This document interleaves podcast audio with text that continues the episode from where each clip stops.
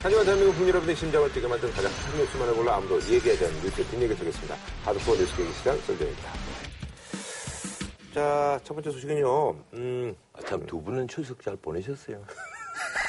이거는 좀, 그, 글을 저녁 인사는 좀 하고 넘어갑시다. 아니, 게 아니라 이거 하고 난 다음에 인사하는 게 낫죠. 어떻게 중간에 이렇게 쓱 들어오세요. 처음부터 세뇌해야 돼. 아주 기가 막힌 재주가 있으세요. 야, 어떻게 숨을 쉬지 말고 얘기를 해야지, 내가. 추석 잘 보냈는지. 저는 뭐, 예, 저희 뭐 어머니하고요. 예, 저희 아들하고 해서 이제 셋이서 여행을 한번 갔다. 추석 때만 꼭 효도하는 놈들이 있고, 평소에 효도하세요. 네네네. 알겠습니다. 첫 번째 소식은요, 연휴 전에 에, 있었던 그런 일인데요. 지난 12일 날 진짜 많은 분들이 놀라셨는데요. 관측 일의 최대 규모입니다. 그래서 5.8. 뭐, 아직까지도 뭐 여진이 조금 조금씩 있다고 그러더라고요. 그래서 피해 신고가 6천여 건이고 이제 부상자가 23명, 사망자는 뭐 없어서 그나마 다행입니다만 이 국민 안전처의 어떤 그런 대응이라든지 이런 매뉴얼들이 참 걱정스럽게 만듭니다. 그래서 준비한 이번 주제, 흔들리는 한반도 대책 없는 안전처, 지진 대응 실패. 경북 경주에서 지금까지 한반도에서 있었던 지진 가운데 가장 강력한 수준인 규모 5.8의 지진이 발생한 뒤에 규모 4.5의 여진이 일어났습니다. 현재 경주 지진의 여진은 이미 400회를 넘어섰습니다. 전국 곳곳에서 진동을 감지하고 또 모바일 메신저와 휴대전화가 먹통이 된 걸 경험한 국민들 불안감이 상당했는데요. 재난 긴급 문자는 긴급이 아니었고 대피는 하라는데 대피할 곳은 없었습니다. 놀라신 분들 많더라고요. 저는 뭐 전혀 뭐 무감각해가지고 전 몰랐거든요. 근데 어, 서울에서도 느끼신 분들 꽤 있던데요. 진앙지가 예, 워낙 멀어. 제 본적지 아, 아, 경주시 아, 내안면 그러네요. 오. 네, 거기가 바로 저희 본적지 동네 그 오. 지하 10km가 진앙이라고 근데 이번에 그 참 놀라운 게 그 언론에서 이면만 너무 많이 들고 때렸으니까 국민 안전처가 우리가 또 때리면 참 섭섭하겠지만은 또 맞아야 돼요.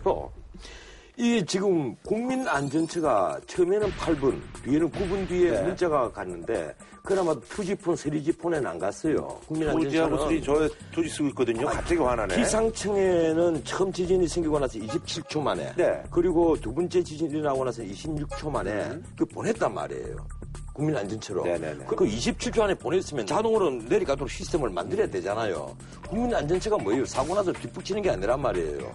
미리미리 준비를 다 해야 되는데 문제는 준비가 하나도 안 돼가 있는 게 나중에 핑계거리가 아주 재밌어요. 국민안전처가 뭐라고 말하는 거 하면 지금 현재 체제로서는 기상청에서 지진이 발생하면 저희 국민안전체 3 내지 5분 후에 기계적인 문제 때문에 보낼 수밖에 없습니다. 이것을 갖다 기상청에서 바로 이걸 봐야지 저들 단계를 잡고 고치니까 문제가 있어서 고치는 걸로 이렇게 지금 아, 검토를 하고 있습니다.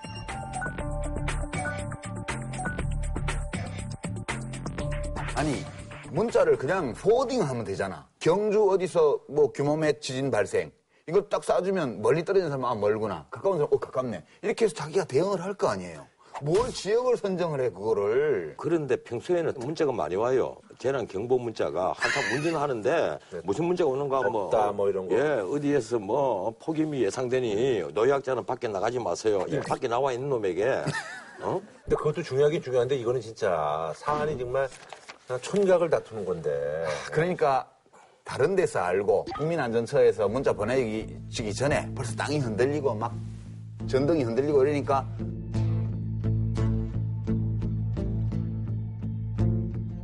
컴퓨터 앞에 있던 사람들은 빨리 국민안전처 홈페이지에 접속을 했을 거 아니에요. 먹통을. 그 거기서 가장 분노를 하더라고. 대부분의 언론이 보니까 3시간 동안 먹통이었다는 거예요. 그러니까 도대체 서버를 어떻게 해놨기에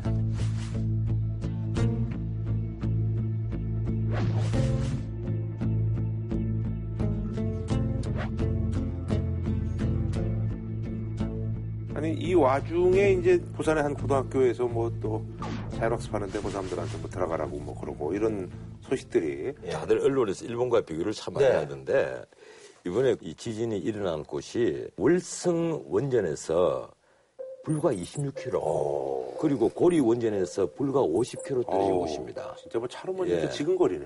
예. 바로 옆, 옆이란 그러니까 말이에요. 26km면 진짜 가까운데. 한수원에서 네네.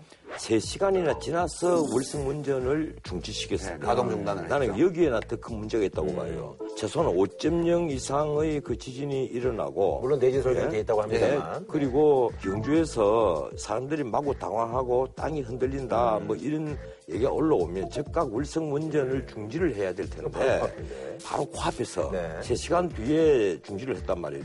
그런데 더 기가 막힌 것은 방송들이 이제 월성을 찾아가 보니까 방포 장비들 있잖아요. 방포 장비들이 일본 같으면 각 가정집 원전 주변에 각 가정집에 있는데 네. 여기에는 5km나 떨어진 마을 회관에 있다는 거예요. 그 막상 지진이 일어나서 원전에 문제가 터졌을 때 과연 그것이 주민들에게 그 방포 장비가 지급이나 될 수 있겠느냐는 거예요. 안 된단 말이에요. 이것이 미리 각 가정에 어떤 뭐 방포 장비 함 같은 게 구비가 돼가지고 비상시에는 일제히 착용을 할 수가 있어야 될 텐데 안 그렇다는 거예요. 지진이라든지 이런 뭐 안전에 역시 이제 그 사회 곳곳이 아직까지는 그거는 그럴 수밖에 네. 없어요. 왜냐하면 부산 같은 데는 눈이 1cm만 그쵸, 오면 그쵸. 예. 도시 전체가 마비예요. 왜냐? 평소에 눈이 안 오니까 제설차를 사다 놨는데 운영할 줄을 잘 몰라. 그러니까 지진은 우리가 일본하고 비교하면 안 되는 게 맞아요. 그 말은. 늘 지진이 나는 일본은 시스템이 잘돼 있을 그렇죠. 수밖에 예. 없어요. 지진이 잘 안 나는 우리나라는 지진에 취약해요. 그렇죠. 예. 근데 지금 이번에 뭐 허둥지둥한 거는 뭐 그럴 수 있다 치더라도 아니요. 그런데 국민 안전체가 좀 심한 것은요. 5.0 이상의 지진이 올해 벌써 세 번째입니다. 나는 이게 걱정이 되는 것이 우리는 지금 단층 지도가 없거든요. 어디가 활성 단층인 줄 몰라요.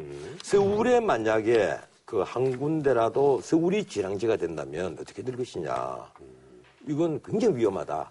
단층이라는 거는 이제 땅이 어긋나 있는 걸 말하는 거예요. 그죠? 무슨 케이크 잘라놓은 것처럼 이렇게 딱 어긋난 거예요. 어긋난 건데 우리나라에도 단층이 많아요. 어느 나라나 단층이 아, 없는 모든 곳은 없어요. 땅은 다 모든 지각은 다 단층으로 다 이루어져가 있죠. 근데 이제 오래 전에 이 땅이 이렇게 빗겨나 가지고 안정이 된 데들은 이제 더 이상 활동 안 하는 네네. 거는 비활성 비활성. 단층이고 어. 여전히 활동하고 있거나 활동할 가능성이 높은 이런 단층을 활성 단층이라 그러는데 근데 우리가 지금 활성 단층 지도가 없는 게 아니고요. 이거 만들었어요. 2009년도에요. 당시 국민안전처가 아니고 소방방재청 시절에 예산을 20억이나 넣어가지고 주로 지금 양산 단층을 중심으로 경상남도와 경상북도에 걸쳐 있는 네. 단층 지도를 만들었는데 이거 없애버렸다는 거잖아요. 양산 단층이나 울산 단층이나 거기 단층들이 네. 다 활성 단층이라는 네네네. 거예요. 그래서 거기에 원전을 만드는 것 자체가 굉장히 위험할 돼요. 이 얘기거든요. 양산 단층이 활성 단층이냐 비활성 단층이냐를 둘러싸고 네. 수십 년간 논쟁이 논쟁이 있었어요. 있었는데, 예. 있었는데 이번에 이 지진이 나면서 이것이 활성 단층임을 음. 이제 증명해 준 건데요. 우리나라가 지진이 없는 게 아니고요. 이게 지진 연구가 안 된 게 아니에요. 2012년도에 기상청에서 멋진 자료를 하나 냈어요. 한반도 역사 지진 기록이라고 해갖고 서기 2년부터 정식 계측이 시작되기 전인 1904년까지 약 1900년에 걸쳐서 한반도에 지진이 몇 번 일어났는지를 모든 역사 사료, 삼국유사, 삼국사기부터 시작했고 동국 여지승남 뭐 왕조실록까지 싹 다 검토를 해서 했고요. 그다음에 서울대에 계시던 이기화 교수라는 분이 한국의 지진이라는 논문을 또 여러 해 전에 냈어요. 이게 종합해 보면 약 1900년 동안 한반도에서 지진이 2161회 일어났대요. 진도 5 이상이 440회. 인명 피해가 나거나 건물이 부서진 지진이 15회. 요거는 이제 진도로 8 이상. 단종실록 같은 데 보면 네. 실제 지진이 나서 많이 땅이 흔들리고 집이 무너지고 사람들이 많이 깔려 죽었다 나오거든요. 지금 그 역사 기록을 보면 제일 큰 지진이 난 게 779년 신라 해공왕 15년 경주에 이때도. 이때도 어, 지금 기준으로는 6.7 규모의 지진으로 사망자가 100명 이상. 그 다음 또 큰 지진이 조선 시대에도 지진이 많이 났는데 아, 그거 되게 많더라고요. 예. 왕주실록에. 근데 보니까. 1518년 7월에 서울에서 지진이 났는데 인마가 모두 피하고 담장과 성첩이 무너지고 떨어져서 성한 사람들도 모두 놀라 당황하여 어쩔 줄 모르고 밤새 노숙하며 집에 들어가지 못했다.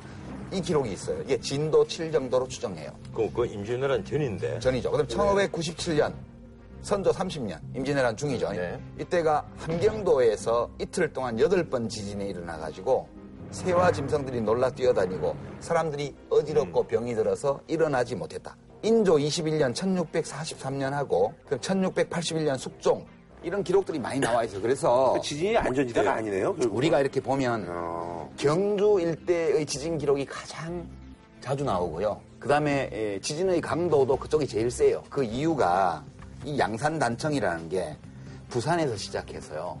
울산 경주를 거쳐서 포항 영해 쪽으로 빠지는 이 단청이 제일 큰 단청이에요. 지금 이번에 지진이 난 게 그 단청의 딱 중간 지점이에요. 그리고 근데- 그 일대의 원전이 근데 10여기 어쨌든 넘게 예. 지금 결집해 있는 거죠. 어쨌든 이번 그 지진의 네. 원인이 무엇이냐 하는 데 있어서는 네네.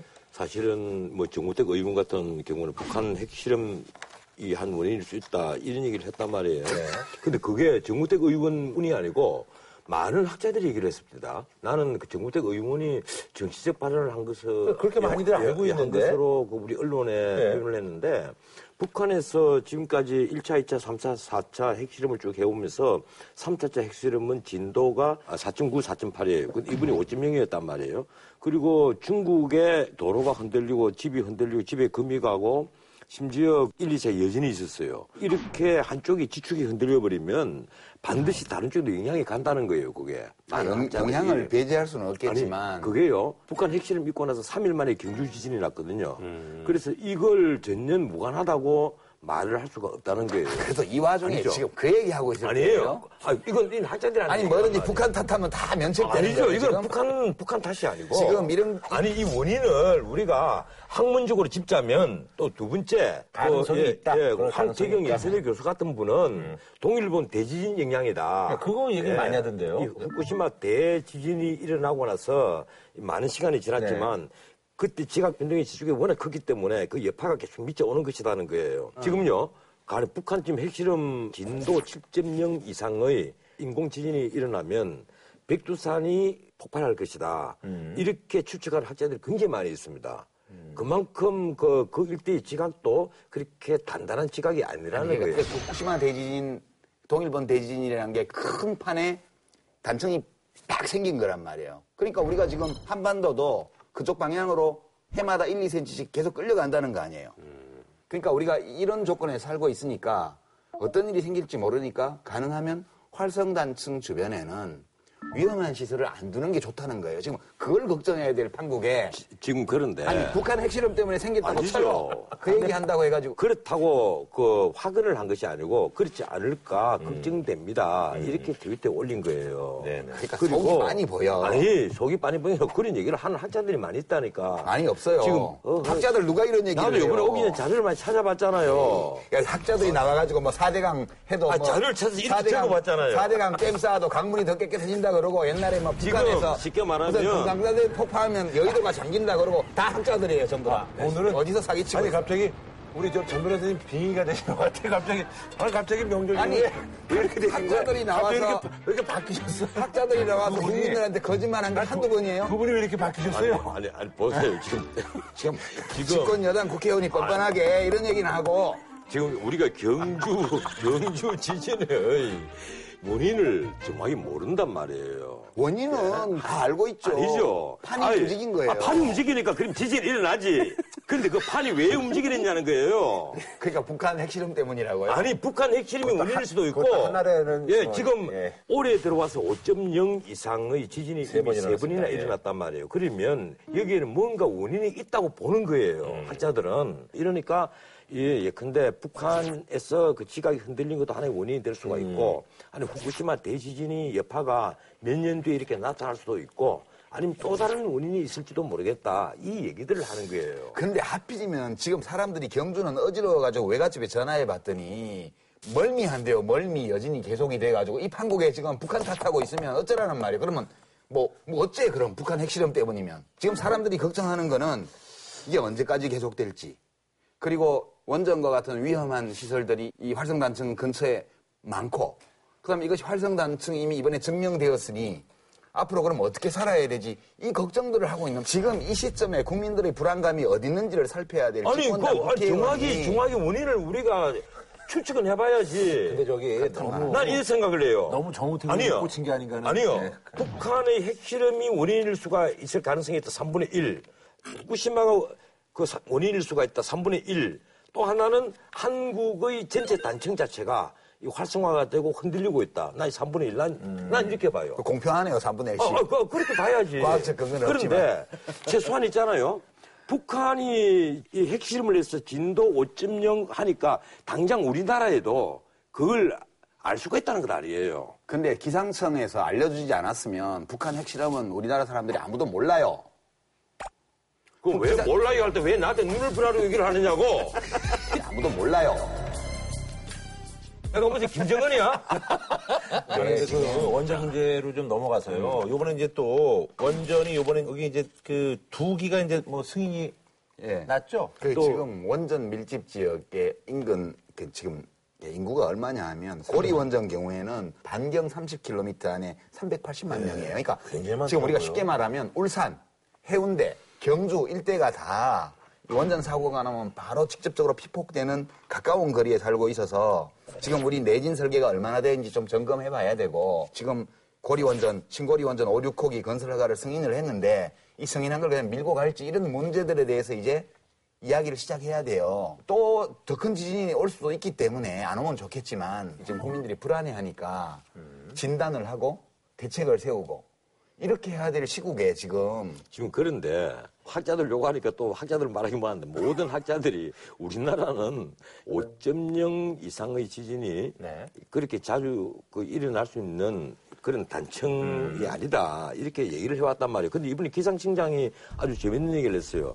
진도 5.0에서 6.0까지는 네. 언제든지 일어날 수 있다. 그러니까 앞으로도 이런 충격을 주는 이 지진이 벌어질 수 있다는 건데 다행히 우리는 뭐 한 7.0까지 견딘다는 건 아니에요 원전이. 그렇다 하더라도 이 원전 같은 경우는 한 번 이 문제가 생기면요 이 피해는 엄청나단 말이에요. 특히 아까 말씀하신 대로 고리에 있는 여덟 기는 그 주변에 인구가 300만이 훨씬 넘잖아요 월성도 마찬가지. 월성 6기 주변에도 인구 다 밀집 지역이에요. 뭐 경주, 뭐 조금 더 나가면 대구잖아요. 예, 그리고 이쪽은 포항이고 예.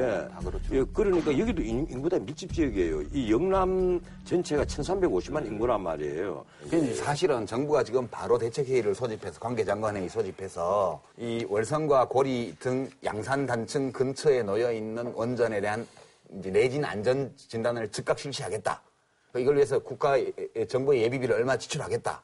그리고 언제까지 이제 그 진단을 하고 아, 그건 작년에 전부 다한 걸로 알고 있습니다. 작년에 다 자, 했어요. 작년에 한거 작년, 지진나기 재작년 전이잖아요. 문제는요. 아. 지금 이번에 소위 양산 단층을 중심으로 불안한 이 활성화된 단층, 그게 원전만 있는 게 아니고 그 일대 매립지에 예. 그 수영만 매립지에 80층짜리 고층 아파트를 지었단 말이에요. 네네네. 해운대도 다 매립했어요. 가쪽은. 예, 그게 지금 위에 초고가 아파트들 많죠. 예, 그냥 고층 80층 정도 되면 평소에도 흔들립니다. 몇 미터가 흔들려요. 바람이 흔들리지 않으면- 거기가 아주 난리가 났었다고 예. 흔들리지 않으면 건물이 부러져 버린단 그러니까 말이에요. 원래 흔들리게 설계돼 그런데. 이게 내진 설계를 어떻게 했는지는 모르겠습니다. 이번 지진 때는 너무 심하게 흔들려 가지고 이것이 안에 있는 기물들이 마구마구 예, 흔들리고 이 샹들리에가 막 그 흔들거리고 이러니까 그 위에 있는 사람들이 공포감이 젖어서 이 엘리베이터도 그때는 못 타요.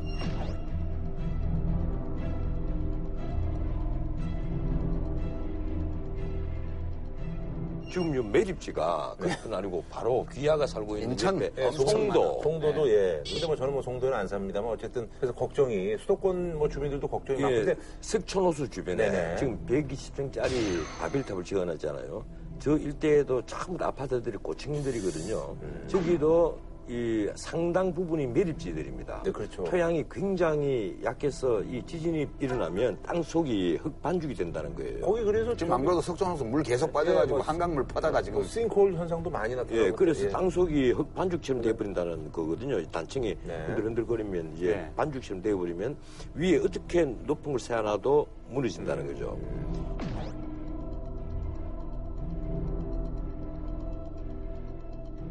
걱정이 많아요. 무섭다. 어쨌든 뭐 저기 아무리 무서워도 왜 우리 둘이에게 눈구라고 얘기해? 아니 정우택 의원 편을 들고 있잖아요 지금. 내가 먼저 정우대 편을 들어. 내가 언제 편 들었어? 편 들었잖아요. 아, 우린 친구지. 나는 변호사님이 그럴 줄 몰랐지. 아, 40년 된 친구인데. 배신감 느끼니까 열받잖아요. 아, 정확히 45년 된 친구야. 예. 그래도 공은 공이고 사는 사지. 예. 아니, 어쨌건 예. 나는 공사를 잘 구분을 못하는 그러니까. 네. 그럼 제가 잘못했습니다.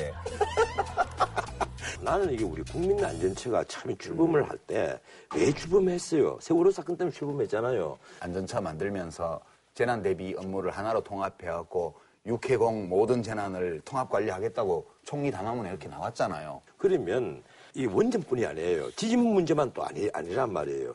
여러 사회 각 분야에 우리나라 정부 부처에 다 요구를 해야 되는 거예요. 그 당신들이 소관 업무 중에 국민들이 생명과 재산에 위험을 주는 부분에 있어서 전부 다 체크리스트를 다 만들어 다오. 그럼 올 거 아니에요. 뭐 철도도 오고 공항도 오고 이런, 이런 원전도 오고 다 올 거란 말이에요. 그러면 매뉴얼을 예? 만들어야 예, 돼요. 그래서 그 전체를 하나의 그 체크리스트를 다 만들고 그래서 매뉴얼화 또 해야 되는 거예요. 독교 방제 매뉴얼이 돌아다니고 있습니다. 국민들도 안전처 매뉴얼 비웃는 겁니다. 매뉴얼은 영원히 완성되지 않습니다. 그래서 그때그때 사고가 나거나 또는 저희들이 연구를 해서 대비해서 그것을 보완해 나가는 것이지 있던 매뉴얼을 다 없앴다는데 예, 뭐. 안전 대책을 다 마련해야 되잖아요. 근데 국민 안전을 출범하고 나서 뭐 캠프장에서 화재가 나서 불에 타 죽는 사람도 나오고 멀쩡한 배에 또 화재가 나서 불에 타 죽는 사람, 뭐 물에 빠져 죽는 사람 나오고 뭐 지진 일어나니까 어, 8분 9분 지나서 어, 그것도 포지폰에만 문자가 가고 투지폰밖에 못 쓰는 사람은 문자도 못 받아. 이러니까 황당하잖아요. 저 이건데. 이번에 또 지진 일어나고 나서 저 이게 이건데. 이건 아예 안 와. 네, 저도 그거예요. 두 사람 뭐 도청을 건네서 적었어. 아니요, 저는 또 스마트폰도 있습니다. 어? 예. 전화기 두 개 이상 쓰는 사람 대부분 사기꾼들이야. 아, 제 주변에 많아요. 두 개 쓰는 사람들. 그 주변에 사기꾼이 많다는 얘기지. 어, 그때는 사기꾼이 아니겠지만, 그때는 스케줄이 바빠서 그렇겠지만, 유명인의 비애를 이해를 해주셔야 돼요. 여기서 이제 뭐 한줄 논평으로 마무리 짓는 걸로 해서 뭐. 국민 안전처에 내가 한 말씀 꼭 드려야 되겠습니다. 안전에는 빗북이 없다. 뒷북치는 안전처를 믿지 말고 알아서 살아남읍시다. 아, 그렇게 네, 정리하시는 걸로. 자, 다음 소식은요. 홍준표 경남도지사가 이제 실형을 선고받았습니다. 이분은 워낙 이제 캐릭터가 사실 정치권에서 굉장히 그 독보적이셔서 뭐 이해 굴하지 않은 그런 언행들을 보이고 계시는데요. 그래서 이번에 준비한 주제, 나 또 떨고 있니? 홍준표 경남도지사 시형 선고 후폭풍. 아니, 어쨌든 근데 선고는 실형인데 구속은 안 됐더라고요. 도주 우려가 있다라든가, 아. 뭐 이런 경우에는 구속을 시키지만, 지금 현역 도지사 아니에요? 예, 거기에다가 이건 충분히 또 다툴 만한 소지가 많은 사건이거든요. 네네. 항소심에서 이제 그 확정이 되면 그때 이제 구속된다는 예, 얘기인가요? 가령 그 2심에서도 네네. 법정 구속하는 경우가 많아요. 한명숙 전 총리 같은 경우는 어허. 2심에서 범법을 유죄 판단을 했잖아요. 네네네. 하면서 실형 선고를 하고도 이 법정 구속을 안 했죠. 어. 그리고 대법원에서 그 했고 이 대법원 확정되고 정동주 나서. 전 네. 의원도 그랬죠. 네네. 충분히 다툴 만한 소지가 있어 음. 보이고 또 그렇게 다툴 때는 방어권 보장 차원도 있고 음. 하기 때문에 이제 그렇게 하는 것 같아요. 예, 그 홍준표 지사는 징역 1년 6월 집행유예 없이 그렇죠. 그렇게 하고 추징금 1억 원. 네네. 그러니까 성완종 리스트에 1억이라고 적혔던 그 혐의 음. 전부 유죄로 난 거죠. 그대로 예. 인정해서 추징금도 그 액수 그대로 나오고. 근데 그 메모지 8인 뭐 이제 시간이 좀 지났으니까 이제 지금 기억이 약간 좀 가물가물한데 이 말 나온 김에 말씀드리자면 그 8인에 대해서 지금 유죄 판결 받은 분이 이완구 네, 두 분이죠. 예, 홍준표 두 분인데 기소된 분도 이 두 분 아니에요? 예, 사실 그 김기춘, 허태열, 이병기 네네. 세 분의 현 정부 비서실장이 있단 말이에요. 그렇죠. 근데 그 중에 김기춘 전 실장은 10만 달러, 허태열 전 실장은 7억 이렇게 액수까지 딱 적혀가 있어요. 네, 메모지에. 그리고 유정복 인천시장이 3억, 홍준표 1억, 부산시장 네. 2억인 부산시장은. 이제 이름이 안 적혀가 있습니다. 야, 예, 그렇지만 누군지는 다 알죠. 직책만 그 다음에 이제 예. 홍문종 의원이 또 2억 지키가 있단 말이에요. 음, 네, 그런데 이른바 이 친박 실세라고 불리는 뭐 홍문종이라든가 그다음 청와대 실장 세 분은 전부 다 무혐의 처리를 했단 말이에요. 나머지 정황 증거가 나오지 않아서 무혐의 처리했을 수도 있겠지만 이건 이제 국민들이 과연 선고하겠느냐 하는 거예요. 검찰의 이 결정에 이 8명 중에 6명은 직접 박근혜 후보 캠프 출신이고 청와대 출신이고 아닌 사람이 딱 둘이어서 음. 이완구 홍준표만 처벌받을 거라고 처음부터 사람들이 음. 이렇게 얘기를 했고요. 다만 이제 이완구 전 총리의 경우에는 3천만 원인데 네.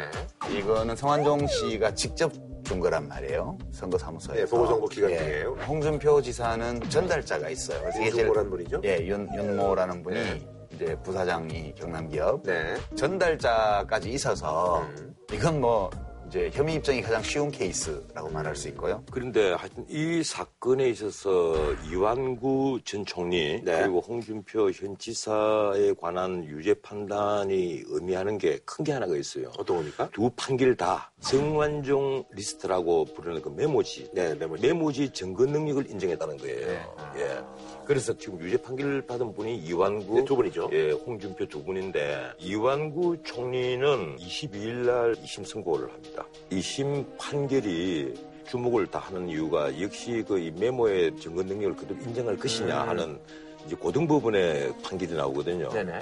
예, 여기에 아마 가장 촉각을 곤두세우고 있는 분이 아마 홍준표 지사일 거예요. 음. 이 홍 지사는 더안 좋죠. 예, 홍 지사는 사실은 이번 판결 전에 이 무죄를 확신했던 것 같아요. 아, 그 이유는 뭐죠? 예, 자기가 확실히 받지 않았으니까 음. 뇌물을 받지 않은 사람 입장에서는 뇌물을 줬다 크는 이 중간자의 말로서 그대로 유죄 판결을 할 수 있겠냐 하는 음. 법조인으로서의 확신이 있단 말이에요. 그리고 전달자 윤 그모 씨의 네. 이 진술이 그 그렇게 신빙성이 없어 아, 보인다. 예. 유죄 판결을 못할 것이다 하는 확신이 있었는데 근데 의외로 이제 유죄 판결을 하니까 이분 노상당 노상당도를 당하는. 기분이다. 근데 다른 사례를 보면요. 아까 한영숙 전 총리 사건 말씀을 하셨는데 그 경우는 돈을 줬다고 하는 사업가 한 모 씨가 네.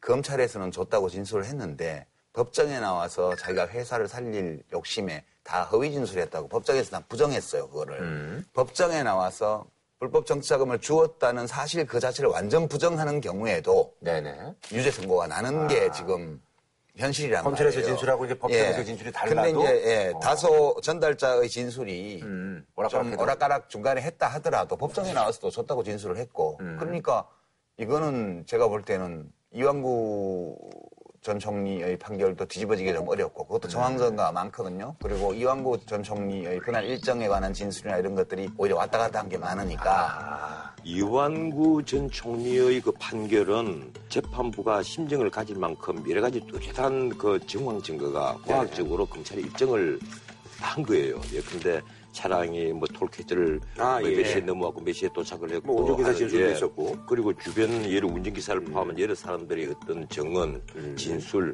이런 것이 바탕이 되어서 재판부가 심정을 형성한 것인데 이 홍준표 지사의 경우에는 문자 그대로 전달책인 윤모 씨 진술에 의존을 했단 말이에요. 그 비중이 크다는 얘기죠. 예, 예. 홍 지사 측에서 뭐 회의를 했다는 예, 그런 뭐이 전달자가 자, 이제 홍 지사한테 유리한 진술을 하도록 네.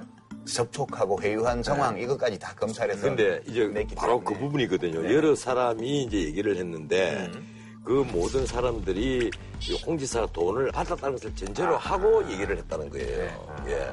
그래서 그런데 이제 재판부가 심정을 형성하는데 큰 역할을 한 것이죠. 근데 여기서 이제 궁금한 게요. 그때도 이제 그런 논란이 있었는데 여덟 명 중에서 이제 두 명은 사실 이제 친박 인사가 아니고 여섯 명은 이제 완전한 친박 인사인데 그럼 그, 그 친박 인사이냐 아니냐의 어떤 그 차이점만 있지 메모에 뭐 특별히 뭐 이 두 분이 더 불리하게 드러나거나 이런 건 없잖아요. 없죠. 친박 인사 아니다 이것보다는 이 대통령 선거 캠프에 있었느냐 없었느냐. 네, 그러니까, 그러니까 예, 그래서 뭐- 언론에서는 네. 허태일 씨 치룡 문제가 나왔을 때 어. 이거 잘못 캐면 대선 자금까지 들어갈 수가 있다. 음, 예, 이래서 액수가 제일 큰건 허태일. 그 수사를 그렇죠. 하지 못할 것이다 하는. 얘기도 언론에서 음. 흘러나왔죠.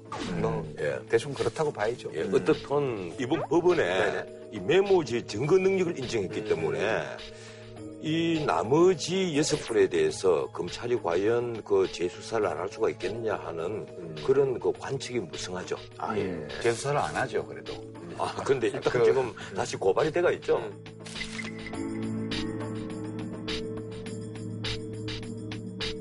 예, 그거로 돼 있습니다. 그렇지만 예. 뭐이 여덟 명은 검찰이 수- 조사를 안 할 거예요. 나머지 여섯 명. 예, 이제 안 찾는 거예요 정황 증거를 음. 전달자가 있는지 계좌가 어떻게 갔는지 뭐 그 목격자가 있는지 이런 거 조사 안 하는 거예요. 음. 이게 우리 법원이 진실을 가리는 것이 아니거든요. 제가 전에도 한 말씀 드렸는데 기소된 사건에 대해서만. 예, 검찰이 기소한 사건에 대해서 그 기소하면서 내놓은 증거에 입각해서 음. 죄가 성립하냐 안 하냐만 따지는 거지. 음. 무슨 법정에서 진실을 찾는 게 아니에요. 아예 이거는 법정에 가지를 못해요. 여덟 명, 검찰에서 기소를 안 했기 명은. 때문에. 네. 그럼 요번에 이제 이왕구 이제 전 의원의 2심 결과에 따라서 나머지 6인에 대한 어떤 그런 뭐 아니, 어, 뭐, 수사라든지 예. 뭐 이런 것들이 좀 아이 없다니까. 그렇죠. 아니에요. 그런데 없어요? 이, 이 대선 매- 앞두고 뭐 이런 거 아니, 다 없어요. 이 메모에 대한 증거 능력이 네네네. 인정이 되면 음. 그 그냥 넘어가면요 다음 정권에서 또 문제되지 아, 않겠어요? 그때 되면 공소시효 네. 완성돼요, 다. 정치자금법 위반. 예. 그러니까 시간 질질 끌면 아, 그렇겠네요. 음. 끝나는 거야, 이거는. 뭐 정해진 이치예요. 어저께는 이제 뭐홍 지사는 흔들림 없이 일하라. 아, 이런 뭐 난관은 내가 많이 극복해 왔다. 아이, 그, 라고 하면서 이제 그런 얘기를. 홍 기사가 약간 폼생폼사예요. 자기가 어차피 무죄를 처음부터 주장했으니까 당연히 그거는 논리적으로 볼 때 나는 무죄고 억울하게 당했으니까 흔들림 없이 도정 수행에 임하라고 공무원들한테 얘기할 수밖에 없는 거지. 그러나 이제 그래 놓고 집에 들어가면 참 걱정이 많겠죠. 근데 이 심을 짧으면 한 6, 7개월에 끝나겠지만 조금 끌면 한 1년이거든요. 그 2심 끝나면 도지사 임기 거의 다 돼가는 거예요. 그렇죠, 그렇죠. 예. 그러니까 도청 공무원으로서는 흔들림 없이 일할 수밖에 음. 없는 거예요. 어제는 이제 뭐홍 지사 같은 경우는 원대한 야망을 품고 뭐 정치를 하셨는데 지금 상황은 이제 어쨌든 큰 암초를 만난 그런 상황으로 볼 수가 있겠죠. 여하튼 홍 지사가 네. 뭐 저승 가서 성완중에게 따지고 싶다, 묻고 싶다. 아, 나는 그걸 보면서 아, 말을 저렇게까지 하는 거 보니까 정말 안 받았겠다 하는 느낌이 오더라고요. 그런 말을 믿으세요? 아니, 저승 가서 성완중이 만나서 따지고 싶다는 말. 그건 그냥 아, 죽겠다는 건 아니에요. 아, 그 언젠가는 죽죠, 인간은 누구나. 그때 얘기인가? 예. 이쪽 해석에 좀 무게를 두고 싶은데. 나중에. 나중에. 아니, 그나저나 지금 아까 이제 그 주민 소환제도 지금 앞두고 있잖아요. 작년 7월 달에서 11월 달까지 서명 운동을 했더라고요. 그 원인이 진주 어려운 그게- 사건, 그게 일탄이었잖아요, 무상급식 사실. 이런 네. 것이 이제 이른바 우리 사회에서 좌파들이 공개가 안 되라는데 음. 사실 무상급식 문제는 그게 아니에요. 음. 무상급식 문제는 우리나라 전체가 다 하는데 경상남도는 빚을 갚아야지 돈 쓸 데가 많은데 이러면서 무상급식을 필요한 데만 하겠다는 네. 거란 말이에요.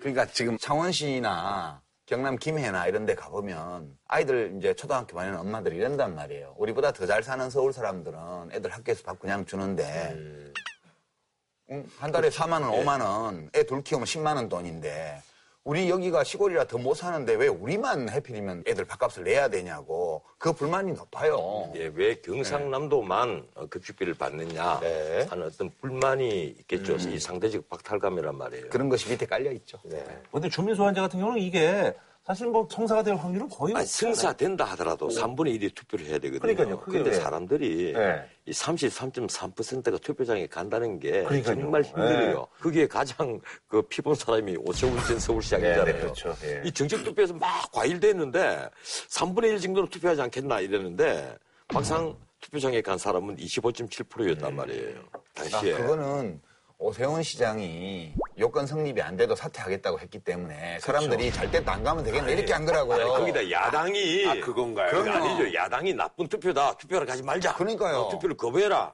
계속 이랬잖아요. 요거는 그러니까 달라요. 요거는 되면 예. 3분의 1 투표 할지도 몰라요. 사실은- 왜냐하면 홍 지사에 반대하는 유권자들이 막 가는 분위기가 보이면 그럼 홍 지사 유임에 찬성하는 사람들 우리가 찍어야지라고 이렇게 붙으면 아하. 이거는 장담은 못해요. 사실 이제 주민 소환제가 아까 말씀하신 것처럼 그 찬반이 중요한 게 아니라 일단은 33.3%가 넘어야 되는 거니까. 그렇죠. 그 네. 제가 보기로는 굉장히 휘박합니다. 음.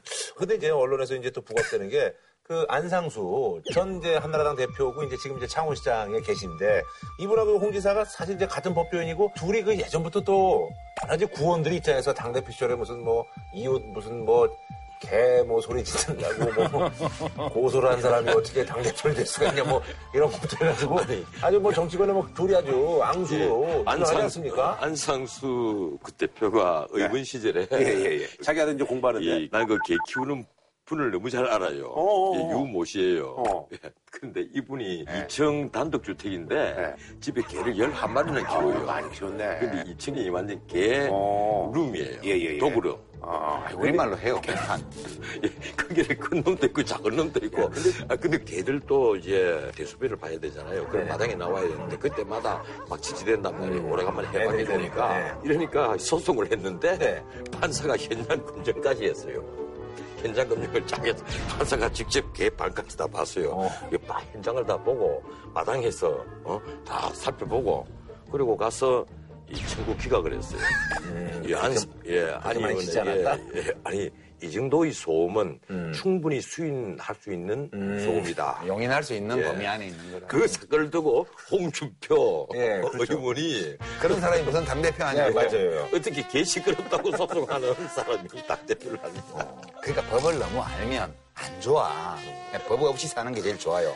근데 어쨌거나 지금 홍 지사하고 안상수 창원시장이 사실 지금 뭐 그 후로 인연이 이어져 가고 있잖아요. 아니, 인연이 있는 게 도지사 자리를 놓고도 대립을 그렇죠. 했었고. 대립했었죠. 아니 창원시장으로 가면서 네. 당 대표를 지낸 사람이 기초단체장 후보로 못 받았잖아요, 예, 후보로 나갔단 예. 말이에요. 나가면서 앞에 기초단체장 하던 박한수 씨가 도지사 하겠다고 하니까 그쪽을 지원을 한 거예요. 아하. 이렇게까지 전쟁이 붙었단 말이에요. 아하. 그때 감정의 골이 더 깊어졌죠. 아, 그때. 게다가 지금 창원시는 그냥 우리가 옛날에 알던 창원시가 어, 아니고. 창원, 마산, 진해를 합친 거잖아요. 네네네. 통합 창원시인데 이게 인구가 많으니까 힘이 세지는구나. 이제 창원시장은 광역시로 승격해야 된다. 그래서는 캠페인 서명 운동도 막 하고. 그럼 이제 떨어져 나가는 거잖아요. 그렇죠. 어. 그러면 도지사 입장에서는 이게 뭐야 이게. 응? 그러니까 그것 때문에 또 싸우고. 그다음에 또 뭐 아파트 단지 뭐 건축 승인하는 문제 갖고도 입장에 따라서 또 부딪히고 뭐 로봇랜드 사업이라고 한다고 그러니까 그것도 협조를 해야 될 거 아니에요. 도하고 씨가. 네네. 근데 이거 갖고도 또 의견에 따라 싸우고 이제 사사건건 싸우니까 이렇게 싸움이 많이 나는 이유가 홍준표 지사는 내 밑에 있는 게 이 생각을 하는 거고 아니, 자기 도지사고 밑에 시장인데. 그렇죠, 그렇죠. 안상수 시장은 우리 시 빼고 나면 경남도 뭐 있는데 이런 생각에다가 거기다가 음, 법조도 내가 선배고 아마 그럴걸요? 나이도 예, 위에요. 예, 그러니까 흠 그러니까 이게 인정을 안 하는 거예요 도지사를 그러면 내를 인정해주면 도지사 기분 좋겠어요? 그러니까 서로 간에 안 좋은 거지 아니 뭐 당 대표도 문제였잖아요. 그렇죠. 예. 아, 아, 어쨌거나 뭐, 이렇게 해서 이제 뭐 정치권에 뭐 이모저모를 좀 알아봤는데요. 어, 한조론 평으로 넘어갈까요? 과연 무죄인지 유죄인지는 모르겠는데 이 사자성어를 쓰죠. 사필 규정. 을지문덕 장군이 이 경우에 딱 쓸 수 있는 시를 한 편 남기셨더라고요. 귀신 같은 책략은 하늘의 이치를 다했고 오묘한 계산은 땅의 이치를 꿰뚫었도다. 그대 전쟁에 이겨 이미 공이 높으니 만족함을 알고 그만두기를 바라노라. 이거 딱 괜찮은 것 같아요. 지금 그럼 홍 지사에게 그만두라는 예, 얘기예요. 이미 참 모래시계 검사라는 이미지를 차용하는 것부터 시작해서 여러 번 선거에 이겼고 당대표 지내고 도지사하고 명성이 높잖아요. 이제 만족함을 알고 물러설 때가 됐죠, 이제. 자, 사실 이제 이 소식에 또 많은 분들이 또 이제 굉장히 그 관심을 갖고 있는데요. 예, 대우조선 해양로또 이제 뭐 코안 외유라든지 뭐 이런 거 관련해서 이제 얼마 전에 이제 조선일보 송영종 주필지가 사임했는데 뉴스콤의 대표죠. 박수환 대표가 구속이 됐습니다. 그래서 대우조선 해양 그리고 이제 고모그룹에서 수십억 원을 받은 예. 혐의예요. 이 박수환이라는 고구마 하나예요. 이게 이제 캐면 계속 나온단 말이에요. 이게 자꾸 당기면 끊임없이 나와요. 아마 이 김구라 씨는 장영자 사건을 잘 모를 거야. 저도 이제 그 알죠. 몰라요. 그때 초등학교 이제 고학년 아, 때. 그랬어요? 그때 아직 네. 초등학생이었어요? 예, 예, 예. 그러니까 잘 모르는 거죠. 젊네. 장영자 이철이 사건 해서. 예, 예. 이 장영자 씨라고 네. 에스모 여대 출신이에요. 이철이 예. 그분도 이제 군인 출신이시죠? 예, 어. 그리고 예. 중앙정보부 차장을 네네. 했잖아요. 근데 이분이 이철이 씨를 내세워서 음. 이른바 고위층과의 인맥을 과대하게 선전을 하는 거예요. 네네. 선전을 해서 이 돈이 어려운 기업에 은행에서 돈을 빌려주게 하면서 아하. 그보다 한 다섯 배, 많게는 막 일곱, 여덟 배 되는 어음을 받아요. 아하. 그 어음을 유통을 시켜가지고 7천억이나 사기를 해먹었단 말이에요. 당시 7천억이면 엄청난 네. 어, 예. 돈이에요. 지금 한뭐 조단위예요, 거의 조, 조단위가 넘죠. 그때 뭐 그래서 뭐 유사일의 최대의 사기 예, 사건이 그래서 예. 해먹고 이 감옥에 그 갔어요. 징역 15년을 받고. 그래서 10년 만에 가석방이 되는데 그분이 또 계속해서 다른 사기로 뭐 예컨대 140억 정도 가짜 사용을 했다. 이- 이런 또 사기죄로도 구속이 되고 또 2000년도에는 옛날 구화폐를 바꿔주겠다. 이래서 또 사기죄로 또 선이 커. 되고 이 단위가 커요. 네, 그런데 이 패턴이 똑같단 말이에요. 아. 박수환 씨하고 뭔가 하면 고위층을 팔아요. 고위나 내 인맥을 판단 말이에요. 아, 그건 거의 모든 사기꾼들이 예, 다 내가 그래요. 이런, 이런 사람을 안다. 이래서 심지어 박수환 씨. 같은 경우에는 이름 쓰고 직책 쓰고 전화번호까지 다 써요. 그건 추천인 이래서 이 선전 자료에다가 음, 포트폴리오 예, 예, reference를 다 한단 말이에요. 그, 그래서 이 추천인들을 봐라. 예, 당신 회사 어려운 걸 어, 내가 다 해서 할 테니까 나의 홍보 계약을 맺어서 돈을 달라. 음. 그래서 그러니까 이게- 홍보 계약으로 돈을 다 받아요. 그러니까 이철희 장영자 사건 같은 사기 사건은 아니에요. 아니요. 굉장히 이거는 장영자 씨보다 머리가 한 두 배, 세 배로 좋은 사기예요. 뭔가 하면 홍보 계약이라크는 합법성으로 위장을 한단 말이에요. 세월이 많이 이제 바뀌었으니까 조금 이제 이건요, 내가 보기에 박수환 씨는 장영자 씨의 후예라기보다는 능가하는, 네, 능가하는 사기꾼이에요. 그러니까 현재 일단 박수환 씨의 구속영장 내용의 핵심은 네. 이제 산업은행이 대우해양조선의 대주주죠. 대주주기 때문에 이제 민유성 산업은행장한테 남상태 네. 대우해양조선 사장이 연임될 수 있도록 있도록. 내가 상사시킬 테니까 좀 줘. 음. 이래갖고 이제 21억 3,400만 원 구속영장의 내용이래요. 이건 사실은 변호사법 위반입니다. 변호사법 위반. 예, 변호사법 위반이에요.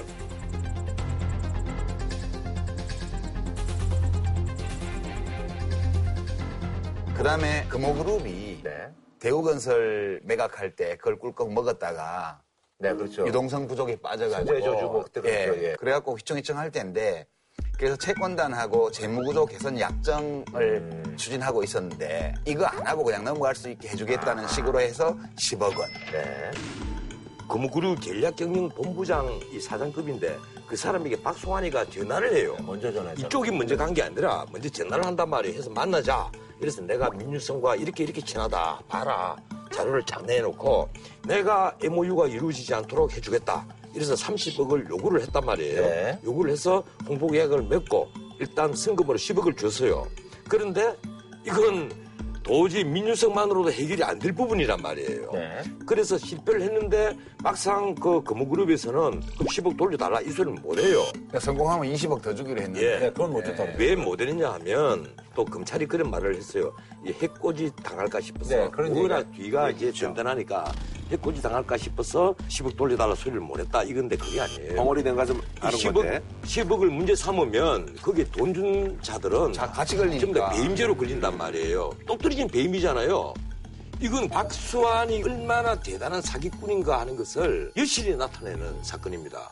이건 고구마의 한 두 번째 작은 고구마예요. 그러니까 안 될 거 알고 접근해가지고 그럼요. 그래서 이제 받고 10억도 걸지 아니죠. 못할 거라는 거 알고. 아, 니죠 그때는 10억을 받고 박수환이는 다 지- 지가 민유성에게 얘기하면 될 줄 알았죠. 그 민유성에게 부탁을 했겠죠.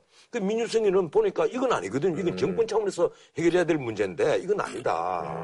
이건 내가 못 해준다. 도저히 방법이 없다 이거는. 어? 이렇기 때문에 실패를 한 거예요.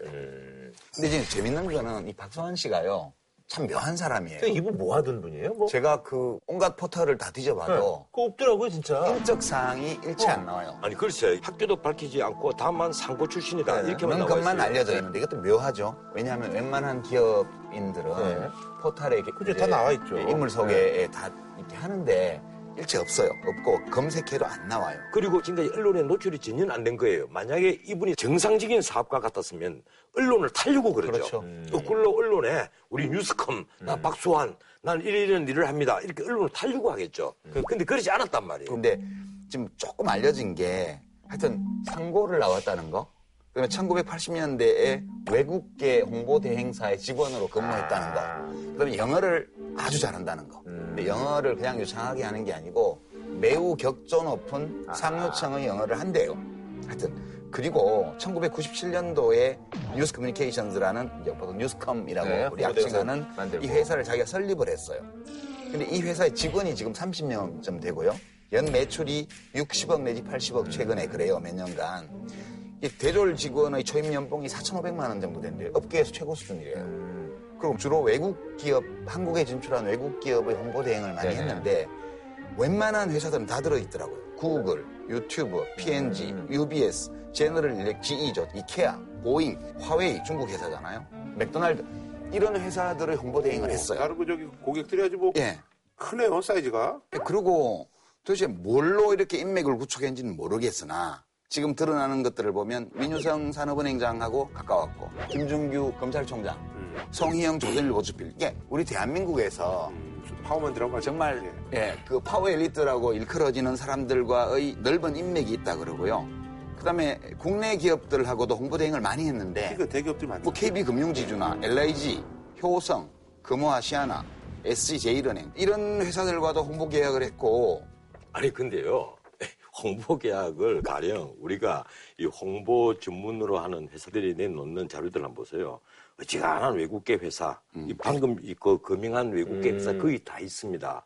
예, 근데 예. 예, 어지간한 거 하나 뭐 몇백만 원짜리 하나 만들어줘도 우리하고 이렇게 거래한 회사다 이런 식으로 올라가기 때문에 그 구라씨 집에 가서 심심하면 뉴스 커뮤니케이션즈 홈페이지를 검색해 보세요. 저는 이제 이름을 검색해서 이제 안 나와서 예. 아, 뉴스 커뮤니케이션 홈페이지가 있는데 영문 홈페이지만 있어요. 그리고 내용이 거의 없어요. 그 사업 내용도 없고 아무것도 없고 그냥 멋진 말로 포장하고 멋진 사진으로 이렇게 연결해가지고 몇 쪽 되지도 않아요. 눌러보면 다섯 쪽이나 되나 내가 눌러본 걸로. 그러니까 그 홈페이지를 보면 이 회사에 대해서 아무것도 알 수 없어요. 한글 홈페이지는 아예 없고요. 이거 재밌죠. 그런데 지금 방금 말씀하신 것 중에 검찰총장 이름이 거론됐잖아요. 예. 이게 박수환 씨가 금융계, 검찰, 정관계 고인사와의 친분을 해서 로비 계약을 한 정황이 굉장히 많이 있거든요. 우병우 청와대 민정수석까지 등장하는 사건이 바로 그 효성 사건입니다. 우병우 씨가 효성 그 조현문 전 부사장 사건을 수임을 했어요. 차남이죠. 예, 예. 네. 형제. 형제인 예. 한때 아버지하고 형을 상대로 네, 큰형. 이 재판을 걸고 고소를 하고 난리가 났잖아요. 비리 폭로를 하고. 네. 네. 근데 보도에 의하면 조현무는 박수환과 김준규 전 검찰총장을 통해서 우병우를 만납니다. 이 박수환을 통해서 우병우를 만난단 말이에요. 이러니까 이 박수환의 마당발이 대단하다는 거예요. 우병우하고도 잘 아- 알고 있다는 거예요. 그리고 김준규 전 검찰총장하고도 잘 알고 그래서 효승의 부사장에게 이 접근을 하는 거예요. 그래서 이 박수환이 이 왕자의 난 초반부터 전체 그림을 기획을 했고 효승 쪽과 접촉을 했다는 거예요.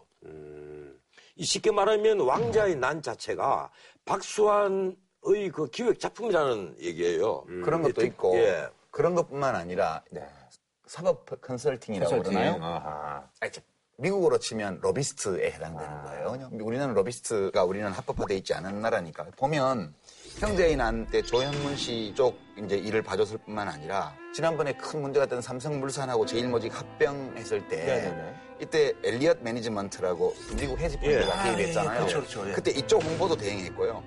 그다음에 SK 그룹이 2003년도에 최태원 회장이 구속돼 있을 때 서버린이라고 해서 네네네네. 적대적 그 M&A 칸이라고, 예, 예. 인수합병 한다고 해서 시끄러울 때 그때는 서버린 쪽에 서서 일을 해줬고요.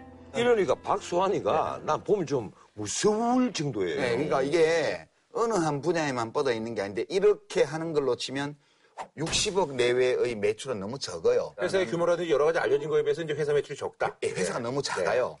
그러면 이 작은 회사 말고 더 있을 거 아니냐.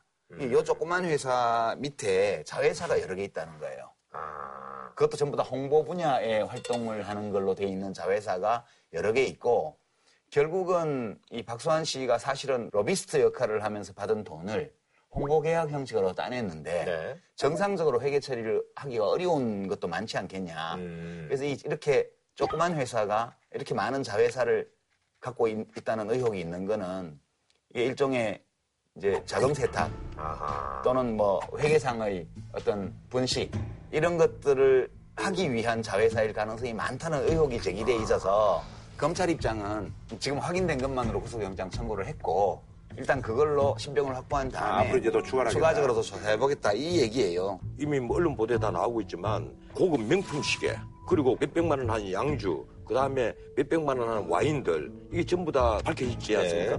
이걸 수북이 회사도로 사가지고 이 다 선물로 주는데 그 이제 작은 고구마들이 막 나오겠죠. 그러니까 뒤에 아직까지 커지지도 않은 박- 고구마들이. 박수환 씨는 이제 에이전트고 뒤에 더 큰 손이 있을지도 모른다는 전주가 있을지도 추정 모른다. 이런 것도 일부 있고요. 왜냐하면 이 인맥을 쌓는데 본인의 힘으로 쌓, 쌓기는 어려웠을 거다. 한국의 어떤 그러니까 그 구조상 뭐 어떻든 이번에 그 송희영 주필이 또 이제 거론이 되는 네네네. 것이 아까 말한 그 금호그룹 사건에 있어서 네네네. 이 계약을 한 사람이 전략경영본부장이잖아요.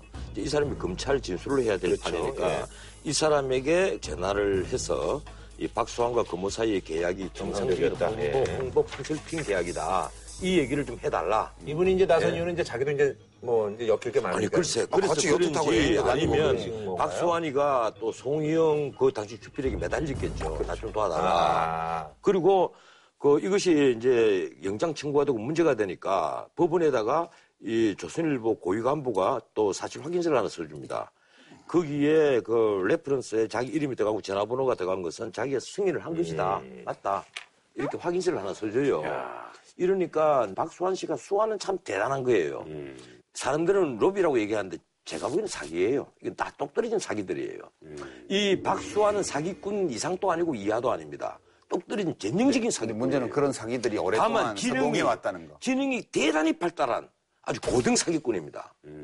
이 장영자 씨는요, 도저히 발끝에도 못 따라가는 사기꾼이에요. 그 자꾸 장영자 씨를. 장영자 씨는 자기를 많이 드러냈잖아요. 린다김. 이런 분들을 좀 얘기해 주시면 안 될까요? 린다김 이런 분들이 좀 뭐 젊은 분들한테 좀 와닿기 때문에. 린다 김과 장영자 씨는 린다김이나 차원이 뭐 다른 장영자 사람이죠. 뭐 이런 분들 물론 차원은 다르겠습니다만 어쨌든 그런 분들의 어떤 로비스트라든지 이런 느낌하고는 좀 다른. 달라요. 예. 네. 그런데 이분 을 지금 이게 어쨌든 간에 아까 말씀하신 것처럼 전형적인 뭐 사기 이상 이하도 아니라고 하는데 이거는 좀 폭발력이 있어요? 모르겠어요. 이건요, 저는 이제 앞으로 검찰이 하는 데 따라서 다르죠. 이 캐면 자꾸 그게, 캐면 그게, 그건 자꾸 나오면. 큰 놈도 나오고 네. 더, 그 뒤에 더 큰 놈도 나오고 이거 안 보세요. 당장 인생사 보면 당장 세상사. 우병우 씨와 연결이 되잖아요. 그러니까 박수환 씨가 뭘 가지고 어떤 강점 때문에 이렇게 로비스트로서 인정을 받고 이렇게 목돈을 척척 내놓게 만드는지는 모르겠으나 가만히 보면 되게 냄새를 잘 맡아요. 그러니까 시체가 되기 직전 상황에 있는 기업. 지푸라기라도 아, 어떻게든, 들고 예. 싶어 하는 심리 상태에 있는 기업들을 상대로 접근해가지고 이렇게 해내잖아요. 글쎄, 그러니까 그게 사기꾼이죠. 이 지금요. 박수환 씨가 구속됐잖아요. 밤에 잠 못 자는 사람들 많습니다. 자기 집에 뭐 메모들, 컴퓨터, 이, 어? 이 치우고 하는 사람들 많아요. 쉽게 말하면 샤넬식이라든가 이 루이시 선생이라든가 이런 걸 받아 먹은 자들. 그러니까 선물을 받은 건 괜찮아요. 뇌물을 받은 게 문제인데 선물 아, 루이 13세가 뇌물이지 선물입니까? 아니 선물하고 뇌물을 가르는 기준이 뭔지 아세요? 뭔데요? 선물하고 뇌물을 가르는 기준이 뭔지 아세요? 뭔데요? 그 밤에 잠을 잘 자면 선물이고요. 잠을 못 자면 뇌물이래요. 하늘이 알고 땅이 알고 내가 알고 당신이 아는데 어, 어떻게 선물이 따로 있고 뇌물이 따로 있습니까? 전부 다 뇌물이지. 아니 그래서 앞으로 이제 뭐 민유성 전 산업은행장에서 이제 뭐 송영 전 주필에서 이제 소환 앞두고 있는데요. 예, 뭐 이쯤에서 이제 한 줄 논평으로 마무리 짓겠습니다. 제가 먼저 할까요? 예. 이 점입 가경이라는 말이 여기처럼 딱 맞는 게 없는 것 같아요. 점입 가경. 그 박수환의 노란한 자들에게 내가 한 말씀 드리죠. 대양물에 익사할 놈들. 접시물이 아닌 게 다행입니다. 그건 너무 좀 접시분이 좀 심한 것 같다. 예. 자, 한진해운 소식인데요. 규모가 이제 세계 7인데, 이 법정 관리가 된 상황에서 사태 해결이 지금 뭐 이게 실타래가 많이 꼬여 있어가지고 쉽지가 않은 상황입니다. 자, 그래서 이번에 준비한 주제, 아, 이게 사실 제가 이거를 부부산 앞바다에 뭐 사이다가 뭐 이렇게 해야 되는 건지 아니면 이것도 상황이 심각한 상황이어가지고 좀 그래도- 걱정이 좀 많이 되네요. 그래도 시청자들을 위로할 겸 한번 해보세요. 예. 부산 앞바다에 화물선이 떴어도 파역비 없이는 못 내립니다.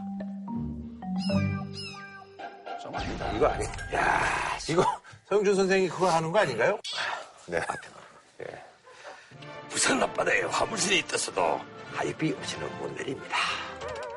좀 아, 이거 그것도 아닌 것 같은데 뭘? 예, 어쨌든 한진해운 예, 법정관리 후폭풍인데요. 한진해운이 법정 관리에 들어가면서 후폭풍이 갈수록 커지고 있습니다.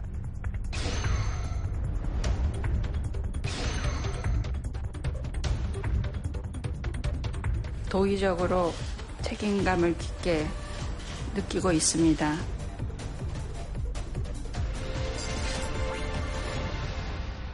결국은 뭐 이렇게 많은 분들의 예상대로 이렇게 됐죠. 예. 이 한때 전 세계 물동량의 3%를 담당하던 어. 게 한진해운이에요. 이 그 한진해운과 현대 이 해상. 이 두 개가 맡고 있는 게 굉장히 컸단 말이에요. 이게 그런데 전영 회장이 용선료를 예? 다섯 배의 이상을 주고 배를 막 빌려왔단 말이에요. 빌려와서 아무리 영업을 잘하더라도 적자를 볼 수밖에 없는 그런 구조로 만들어 놓은 거예요. 그래서 이 한진해운이 이번에 법정문제관리 신청을 했잖아요. 네, 하루 그렇고. 31일을 하니까 법원은 딱 하루 만에 결정을 내줬단 말이에요. 왜 그런가 하면 전 세계 이 배들이 압류되고 난리가 날 뻔하니까 즉각 이거는 정말 번개처럼 네. 법정관리 개시 결정을 한 거예요. 네네. 그러니까 법관들이 이걸 연구를 많이 했어요. 이 전문 음. 법관들은. 네네네. 그러니까 이 해운 회사가 파산하게 되면 어떤 법적 쟁송이 생긴다는 걸 잘 알고 어떤 후폭풍이 오는 걸 알기 때문에 법원으로서 할 수 있는 신속한 조처를 한 거예요. 아. 법원이 이 비슷한 사례 때문에 되게 시달렸거든. 조양상선이라고. 아. 우리나라 해운. 빅3 중에 하나였어. 2001년도에 이 조양상선이 파산했잖아요. 역사가 2001년도에. 굉장히 깊었던 예, 회사예요. 소송이 언제까지 갔냐 하면 2004년 그 무렵까지 음. 갔어요. 이게 왜 그러냐 하면 해운은 물류잖아요. 물류라는 거는 흐를 유자예요. 그렇죠. 예. 전 세계를 무대로 컨테이너가 흐르고 돈이 반대 방향으로 흐르고 이 흐름이 계속 이어져야 돼요. 근데 지금 이게 해운 물류는 선불제가 아니에요. 일단 일을 하고 그 다음에 돈을 받는다고. 네네. 그러니까 일을 해주고 돈을 못 받을지 모른다는 우려가 확 퍼졌잖아요, 금방. 네. 그러니까 항만을 운영하는 회사들은 입항을 안 시켜주는 거예요. 그다 이제 돈. 예, 항만 사용료를 못 받을까봐. 네. 그럼 일단 입항을 한 배는 하역을 안 해주는 거, 하역비 못 받을까봐. 그럼 하역을 이미 한 짐은 운송회사들이 트럭에 싣지를 않아. 운송비를 못 받을까봐. 야, 그게 이제 도미노 전을 진짜 그렇게 되죠. 그러니까 배가 입항을 못하고 떠 있는 거예요. 일단 들어온 배는 일단 잡어. 돈 못 받을지 모르니까 물건을 잡어. 또 거기다가 용수료 못 받은 그렇죠. 선주들은 배를 배를 강제로 잡아. 버려요. 아, 그 다음에 화주. 그렇죠. 우리나라 수출 기업들. 예. 배가 맡긴 짐이 부두에서 담보물로 잡혀버린 거예요. 그럼 어떻게 돼요? 그 물건이 와야 또 비즈니스를 하는, 하는 또 거래처들이 있잖아요. 이 사람들은 약속한 날짜에 물건을 못 받았어요. 그러니까 계약 위반이니까 위약금을 내놓으라 그러고 나중에 못 받으면 소송을 걸 거예요. 그뭐 중국 쪽 화주들 막 칼부림하고 막 난리가 났다 그러더라고요. 그러니까 조양상선이 파산한 거란 말이에요. 그렇게 되면서 후폭풍이 몇 년을 끌었고 그게 어마어마하게 많은 종류의 소송으로 연결이 되어서 우리 법원에도 그런 게 막 왔어요. 네네. 법원은 그렇게 그 앞을 내다보고 그렇게 하는데 음. 이 정부 정말 아마추어다. 어허. 아마추어예요. 조금 또 바로 이튿날 무슨 일이 벌어질지를 모른 거예요. 그러니까 아마추어 정부가 아니고요. 아마추어들은 열심히 해요. 아, 아니, 내가 보기에- 프로만큼 잘하지는 못하더라도 열심히 해요. 아무것도 안 하고 있는데 무슨 아마추어예요. 아무도 안 하는 게 몰랐던 것 같아요. 뭐 열심히 하고 안 하고 아니라 굉장히 그 전투적으로 나오시고. 근데 정부는 지금 대통령이 어떻게 보고를 받은 것 같냐 하면 대기업의 뭐를 해줄 도덕적 해이. 그러니까 나 큰 회사니까 후폭풍이 엄청 날 설마 내가 죽겠어? 뭐 이런. 설마 내가 날 죽이겠어? 그러니까 도덕적 해이에 빠진 기업은 망하는 걸 보여줘야 돼. 내가 할 일 없어. 대통령이 그렇게 생각하는 거야. 그러나 정부의 방- 방침은 기업이 회생 절차에 적극적으로 나서지 않으면서 정부가 모든 것을 해결해 줄 것이라는 식의 기업 운영 방식은 결코 묵인하지 않을 것입니다. 지금 그게 어찌라고? 지금 한진 해운이 그책 분단에 7천억 원 정도의 자구안을 마련해라. 계속 요구를 했단 말이에요. 이 그럼 한진 그룹은 배째란 거예요. 현대해상 마련했단 말이에요. 어떻든 현정은 회장이 자기가 경영권을 다 내놓으면서도 뭐 팔고 현대증권도. 팔고 현대증권도 팔고 예. 해서 1조 원 정도 마련을 했어. 예, 그리고 경영권을 다 놓은 내놓고. 거예요. 예, 그런데 이 한진해운은 7천억 운하니까 콧방귀를 끼고 들은 채 만취했단 말이에요. 대통령도 그런 말을 하잖아요. 왜 자구 노력을 하지 않느냐. 이 돈 기껏 천억 내놓으면서 한진그룹에서 이 오너인 조양호 회장은 400억, 그리고 600억은 지금 대한항공 쪽에다 미루 놓으니까 부결됐잖아. 예, 대한항공에서 이사들이 나중에 배임죄 뭐 처벌받을 일이 있어요? 못 한단 말이에요. 거기도 주주들이 다 있는데.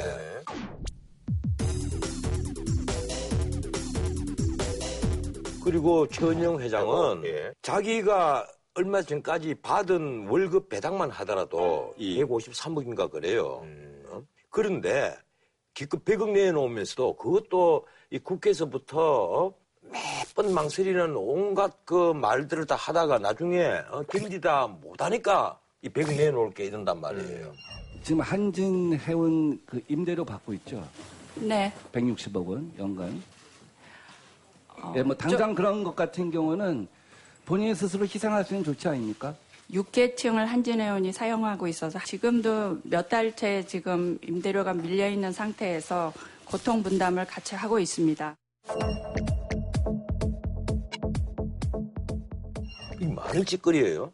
심지어 유스홀딩스가 이 한진해운 때문에 벌어들인 돈이 얼마인데 유스홀딩스는 자기 거잖아요. 네. 집안의 뭐 개인 회사라고 볼수 있죠. 이러니까 이 회사를 부실화 만든 것, 부채 비율이 153%가 뭐 1,500 몇십 프로까지 올랐습니까? 거기에 대한 책임은 아, 이 주식회사는 주식회사니까 어? 주주 개인이 책임지지 않는다. 이런 식의 그 얘기를 한다는 것은 너무 후한무치한 거예요. 아, 근데 저는 궁금한 게 있잖아요. 그 사실 뭐 정부에서 지금 일하시는 분들이 이런 얘기를 뭐 상식적으로만 들어도 알 텐데 그렇게 안 한 이유는 아, 그냥 이거는 어차피 마, 이건 어쩔 수 없는 거니까. 아니, 그게 아니고. 이렇게 감내해야 되라고 아니, 방향 설정한 거예요? 대통령 선배- 말씀은 아니, 그래요. 그러니까 뭐 몰랐다는 말이에요. 예, 몰랐다는 말이에요. 우리가 이런 몰랐다라는 거예요, 그냥? 그 STX 팬오션이라든가 다른 그 어떤 대한해운 아하. 음. 이 두 경험을 갖고 막연하게 생각한 거예요. STX 팬오션이라는 회사 그리고 대한해운 이걸 법정 관리를 하면서 성공적으로 마무리를 했단 말이에요. 문제는 STX 팬오션이라는 회사는 컨테이너가 5%밖에 안 돼요. 네. 그리고 대한해운은 컨테이너에서는 애초 취급을 안 하는 거예요. 그냥 벌크선이란 말이에요. 벌크선이라는 건 예. 포장 안 한 거. 예. 예, 알곡 분말 상태의 석탄이나 철광석이나 뭐 네네네. 곡물이나 이런 걸 싣고 다니는 예. 게 벌크선이에요. 이러니까 이 수많은 화주들이 얽혀가 있고 뭐 하는 이런 복잡한 그 네. 해운회사가 아니란 말이에요. 거긴 좀 성격이 좀 달랐군요. 그래서 이때 생각을 하고 만연히 대처를 한 부분이 있어요. 정부는 이번에도 법정을 맡기면 그러니까 조양상선 네. 사례를 봤어야 돼요. 예. 조양상선의 파산은 이 해운 물류 사업을 하는 기업이 파산할 때 무슨 일이 생기는지를 되게 거기서 다 보여줬거든요, 사실은. 그 폭풍은. 예. 계산을 못했군요. 이군요. 예. 만약에 앞으로 일부 언론에서는 조단위 이상의 소송이 걸릴 가능성이 있다는 거예요. 특히 화주들이 음. 그쵸. 그리고 아까 있겠죠. 말씀하신 대로 또 현지에서 또 거래 상인들, 뭐 중간 상인들도 있고 여러 가지 피해를 보는 사람들이 뭐 줄줄이잖아요. 음. 그렇죠, 그렇죠. 당장 삼성전자만 하더라도 이 자사의 수출품이잖아요. TV라든가 이 백색가전, 가전 제품들 예. 세탁기라든가 냉장고 이런 것은 전부 다 해운을 다 통하거든요. 그렇죠. 예. 한 40%를 의존을 해요. 지금 한전 해운에. 네. LG가 한 25%를 의존한답니다. 이 수많은 사람들이 일제히 소송을 다 걸고 하면 이거 뭐 엄청난 소송이 휘말릴 가능성이 근데. 한, 한진 해운은 그냥 망해버리면 나중에 뭐 소송을 할 대상도 없어져요. 그렇죠. 이게. 그렇죠. 중국에는 뭐 한진해운 그 지점에까지 칼 들고 왔다는 거 아니에요. 얼마나 예. 절박하면 전부 다. 죽여버린다 이래가지고 응? 그리고 뭐 거기뿐 아니에요. 제발 우리가 돈 줄 테니까 파직비 줄 테니까 음. 물건만 내려다오 이렇게 요구하는 화주들도 많고 이 엄청난 모양이에요 이 피해가. 음. 그리고 이것이 결국 그 한국의 신용도까지 떨어뜨린단 말이에요. 그렇죠. 국가 신용도까지. 네네. 그래서 이게 파장이 보통이 아닌데 이번 일 처리하면서 금융위원회부터 채권단들 그리고 또 정부 특히 해양수산부 여기서 도대체 이 한진해운을 법정 관리를 넘길 때 아무런 대책 없이 프로그램 없이 넘겼느냐. 근데 그게 의아스러운 겁니다. 아무런 프로그램이 없는 것으로 아니, 보입니다. 그 금융위원장 임종용 씨는 다 한진해운 잘못이라고 얘기를 하고 있어요. 한진해운이 법정관리 신청 직전까지도 화주들한테 연락해갖고 화물을 실었다. 그러니까 한진해운 탓이에요, 전부 다. 모든 게.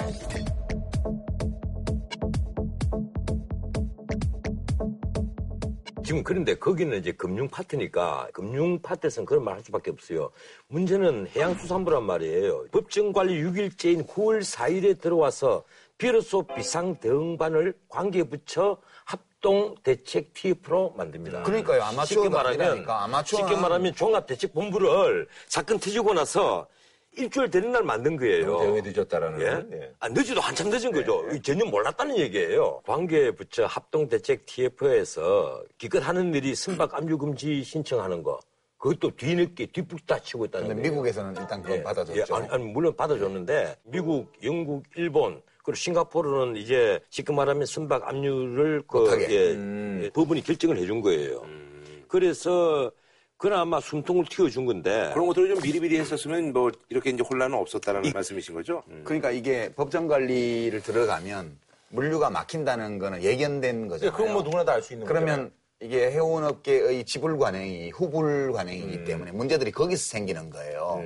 미리미리 현찰 박치기로 그냥 저기 하역하고 현찰 박치기로 입항하고 현찰 박치기로 그 철도에 싣고 이런 거 같으면 뭐 거래가 돼요 어떻게든. 그 우리 정부가 지금 나와서 대신 현찰 박치기를 막 해주고 지휘를 해서 하기 때문에 숨통이 좀 튄 겁니다. 그렇죠. 그러니까 예. 처음부터 네. 선의의 피해자들이 최소화되게끔 조처들을 강구를 하고 이걸 했어야 되는데 한진해운은 지금 넋이 빠져서 널브러져 있고 정부 당국에서는 아무 대처도 안 세우고 법원만 지금 무슨 일이 생길지를 예견을 하고 법원이 감당할 부담을 최소화하는 조치를 해버린 거예요. 음. 그럼 뭐 지금은 다 엎어지 엎질러진 물이라서 지금 뭐 이제 3일 회계법인이 네. 안전해운을 갖고 지금 실사를 하고 있거든요. 나 이 회계법인 한 군데서 과연 실사가 제대로 될 것인가 하는 것도 상당히 의심스러운데 뭐 그 결과를 두고 법원이 이제 판단을 할 겁니다. 이걸 파산으로 갈 것이냐 아니면 법정 관리로? 그, 예, 법정 관리로 갈 것이냐. 그런데 뭐 그 모든 언론은 법정 관리로 갈 것으로 지금 보고는 있습니다. 우리 정부도 그렇게 보고 있고.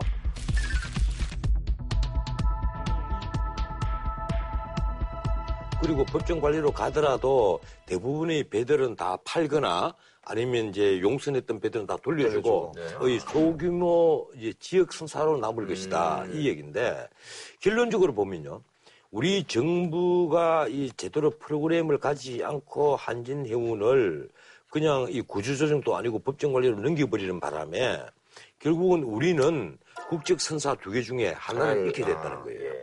아주 건강하고 튼실튼실한 놈이 병이 깊이 들어가 있었는데 사족 다 자르고 조금만 덩어리로 남, 남는단 말이에요. 어차피 살아나겠지. 이렇게 생각을 한 거예요. 근데 그게 아니란 말이에요. 근데 이제 뭐 국가적 민간적인 손실이 물국기를 계속. 지원할 수는 없는 그러니까 상황이었잖아요. 이제 제가 만약 정책 당국자라면 고민을 되게 했을 것 같아요. 한진해운의 현 상태를 점검을 하고 이거는 그냥 사망이 기정사실인지 아니면 좀 재활 프로그램을 돌려가지고 다시 살아날 수 있는지를 좀 판단을 해서 자 그럼 법정 관리를 통해서 경영권은 박탈하고 어, 새로운 경영진을 이제 나중에 세워서 회생시키더라도 기존의 경영진한테 못 맡겨놓는다. 그리고 이 수술 과정에서 임시조치 필요한 것들은 뭐 있는지 점검을 하고 법적, 행정적 조처, 재정 이런 것들을 전략적으로 마련을 한 다음에 프로그램에 들어갔어야 돼요. 근데 아무 대책 없이 그냥 제가 느끼기에는 대통령 말씀이라는 걸 보면 시장에서 사업 잘못해서 벌어진 일, 지들이 망하는 걸 왜 정부에서 책임져야 돼? 이런 태도로 해버렸다는 거예요, 지금. 그 전에 우리 서별관 회의 때문에 우리도 막 까고 그랬잖아요. 근데 서별관 회의가 필요해요. 그 국정 운영을 하다 보면 이런 사건들이 생겨요. 그러면 금융도 관련되어 있고, 산업도 관련되어 있고, 국책은행부터 시작해서 정부 부처, 해양수산부 뭐 다 관련이 돼 있잖아요. 책임자들을 소집해서 현황을 정확히 점검을 하고 거기 상의해서 전략 방침을 세운 다음에 D-10, D-9 딱 날짜별로 계획 세워서 집행에 들어가야 되는 거거든요. 이런 게 비공식 회의에서 일단 점검을 한 다음에 공식 회의를 소집하고 테스크포스를 만- 만들고 그렇게 해서 밖에서 볼 때 이 방침은 대체로 어느 방향을 가리키고 있다. 이렇게 해야 시장 참가자들이 나름의 준비를 하고 거기 적응을 할 거 아니에요. 아니 그러나 근데 저기 한진 그 오너 일가들이 사실은 요즘 구설이 이제 많이 오르고 있습니다. 그래서 뭐 2년 전에는 뭐 어쨌든 뭐 아까 아까 그 최, 예, 최은영 회장이 회장, 이번에 전 가장. 구수수에 네. 많이 올랐죠. 그게 원래 그 조중훈 회장의 차남이죠. 그 예, 조수호 씨. 조수호 씨가 차남인데 일찍 돌아가셔가지고. 일찍 돌아가셔가지고 자기 말로 국회에 나와서 가정주부로 집에서 뭐, 뭐 살림만 하다가 나와서 그랬다는데 제가 집에만 있다 나와서 전문성은 많이 부족하였습니다. 나오지 말았어야지. 그래도 당연히 안. 나와야죠. 그렇게 해서 엉망으로 하다가 어려워지니까 시숙한테 조양호 씨한테 예. 좀 도와주세요. 이래갖고 조양호 씨가 돈을 많이 넣었잖아요. 거기다가 넣었죠, 예. 수천억을 넣었는데도 도저히 일이 벌어진 게 안 되니까 지금 이렇게 된 건데 이 임종용 금융위원장이 한진해운이 법정 관리 직전까지 화물을 실어 취하금 물류대란 사태를 빚었다 이러잖아요. 네. 이때 법정 관리 직전까지 화물을 실은 것은 지금 조양호 씨 쪽에서 인수를 하고 난 뒤에요. 그렇죠. 그러면서 그때 그 전에 이 편지를 보냅니다. 이각 화주들에게 어떻게 얘기를 하는가 하면 모든 것이 잘 해결될 것으로 전망점에 따라 회사를 믿고 짐을 실어달라. 이 편지를 보낸 사람이 한진해운 컨테이너 영업 본부장이에요. 이러니까 현영 회장이 국회에서 이 편지를 공개를 한 것은 좀 코미디 같아요. 뭔가 하면요. 이 한진해운이 왜 지금 이런 사태가 벌어졌느냐고 이 난리가 나니까 아 이건 내가 그런 이 게 아니다. 편지를 공개를 한 거예요. 거꾸로 본인에게 책임이 돌아오는 것을 막기 위해 가지고 공개를 해서 시숙 쪽을 공격을 한 겁니다. 음. 이렇게 편지를 다 보내서 나도 자기도 유스홀딩스 자회사인 유스로지스틱스도 컨테이너가 1,600개나 그 실려가 있다는 거예요.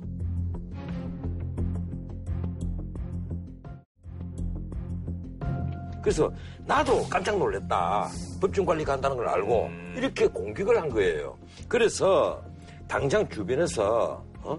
지만 살려하는 것 아니냐. 아까 제가 보여드리려다가 못 보여드렸는데 이거는 저희 그 유수 물류회사 로지스틱스에서 8월 22일자로 한진해운회로부터 받은 편지입니다. 모든 것이 어, 그 잘 해결될 것으로 전망되기 때문에 회사를 믿고 짐을 실어달라는 내용입니다. 저는 사실 법정 관리 가리라고 예상도 못하고 너무나 당황스럽고 놀라고 안타까웠지만 전부 다 면피하는 얘기만 계속해서 국회에서 한 겁니다. 본인이 부채 비율을 1,500%가 넘도록 만들어 놓은 장본인이잖아요. 본인이 결정한 거예요. 그리고 지금요, 유스홀딩스 딱 만들어 놓고, 그 유스홀딩스 빌딩의 임대료까지 한재료에서 다 받아먹어요. 그거는 다 예? 개인 회사잖아요. 예. 임대료까지 다 받아 먹는단 말이에요. 그렇게 하면서, 그리고 또 배당 받고, 이 문제 되기 전에 엄청난 그 어, 주식도 팔았잖아요. 네, 이 미리. 법- 예. 그래서 상당한 그 손실을 피했잖아요. 한 그렇죠. 20억 가까이.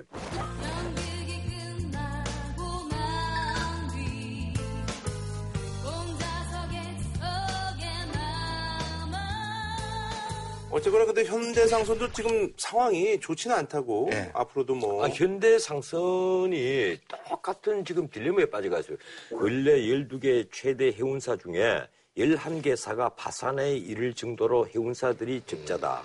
이러니까 해운 사업이 이 원인이 뭔가 하면 유가가 폭락을 했잖아요. 폭락을 하면서 전 세계가 경제 불황이 왔단 말이에요. 물동량이 줄어들었죠. EM 있잖아요. 네. EM 동맹. EM은 이게 거대 공룡이거든요. 그래서 화물 운송비 자체를 EM 같은 이런 대형 운송회사들이 폭락을 시킨 거예요. 어느 정도로 폭락했는가 하면 2014년 대비 50%가 폭락을 했습니다. 반값 세일을 한 거예요. 그러니까 이제 예. 힘이 약한 데들은 다 죽어 나가는 거죠. 그러고 나면 다시 노선을 장악한 다음에 운임을 올리겠죠.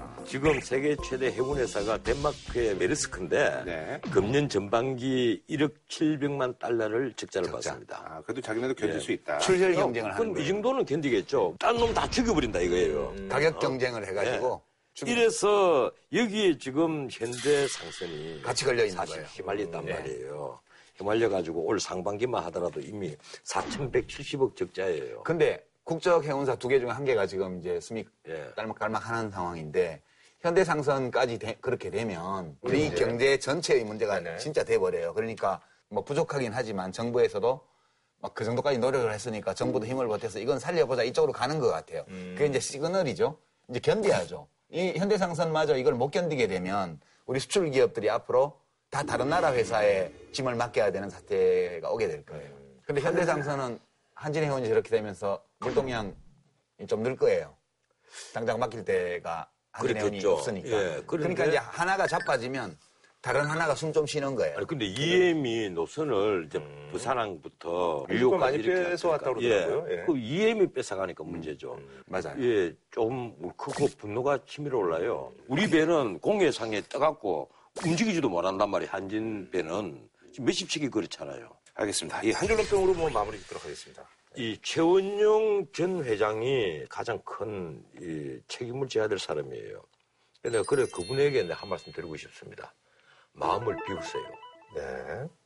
어, 저는 정부에 좀 말하고 싶은데 좀 늦었지만 그래도 할 수 있는 일은 최대한 하는 쪽으로 어, 노력해 봤으면 좋겠어요. 네, 알겠습니다.